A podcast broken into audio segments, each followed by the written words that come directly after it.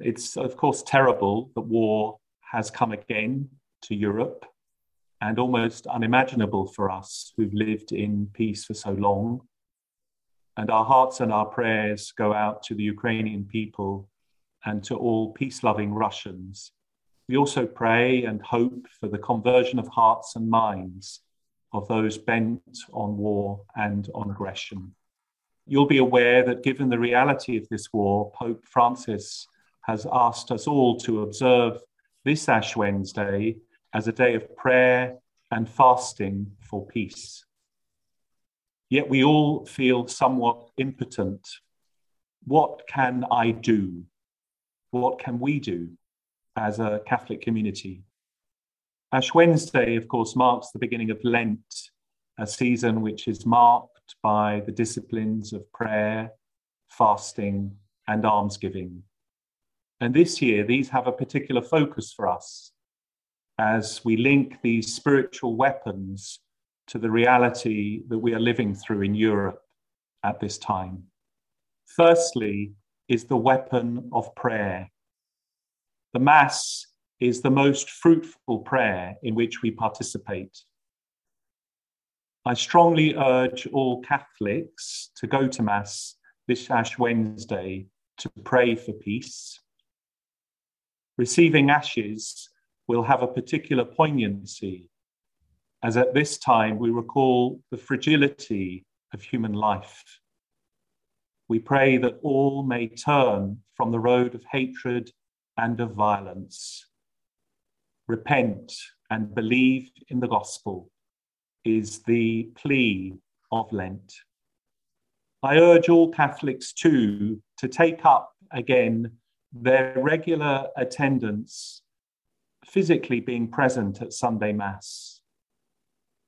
Lent can be a time to renew this. The physical attendance at Mass for those who are able will help us to practice an act of solidarity with our brothers and sisters who are suffering. We believe in the economy of grace, where we do not find love, we pour love in, in the hope that eventually we can draw love out. As members of Christ's one body, we know that when one part of the body suffers, we all suffer. As we worship and adore God at Mass, we unite ourselves with Jesus' offering to the Father on the cross. We pray that the fruits of the Lord's sacrifice be bestowed on our sisters and brothers enduring the pain of war. So please, I urge all Catholics to return to being physically present at Mass, if at all possible. Secondly, is the weapon of fasting. Fasting entails denying ourselves some good, usually some food, but also perhaps some particular enjoyment, such as watching TV or using the internet or social media. It's a personal sacrifice, a personal hunger we might experience, but it's also an act of solidarity with those who are poor and who are denied these things in daily life. How shocking it has been for us to see the scenes of panic food and fuel buying in Ukraine, of the very real sacrifices forced on people as a result of war. Fasting brings us closer to them. It also puts us in touch with our own vulnerabilities. We can even feel a little weak. And we do so to remember our dependence on God, creator of all that is good, and in order that the fruits of Jesus' passion may be bestowed on those who are truly hungry, who really have to go without in our world.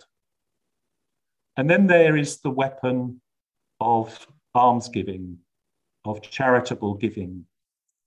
We know that this war means steeper energy and food prices. This will be felt most deeply by those who are poorest in our communities. It requires greater generosity from those of us who have more. The war will also lead to many refugees, I hope our countries will be generous in receiving these desperate brothers and sisters fleeing for safety from war in their homeland. May this Lent indeed help us to be more sensitive to the needs of our neighbours at home and in Ukraine. It has been made clear by our political leaders that we will not be taking a physical part in this war in Ukraine. We are, of course, grateful for this, that we will not have to participate in the terrible bloodshed. Yet we all want to do something to bring an end to this terrible war.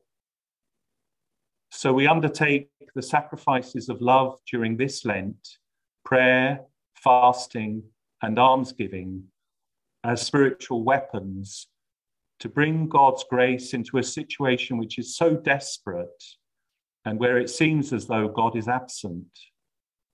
Through his power and action, God can bring his redemptive love to bear on this and indeed on all dire situations in ways unseen or unknown to us.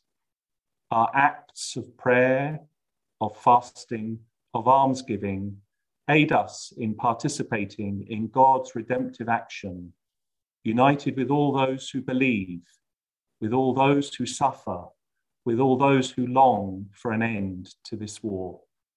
United too with Mary, the first of the disciples, our Queen of Peace, we continuously intercede, stop the war.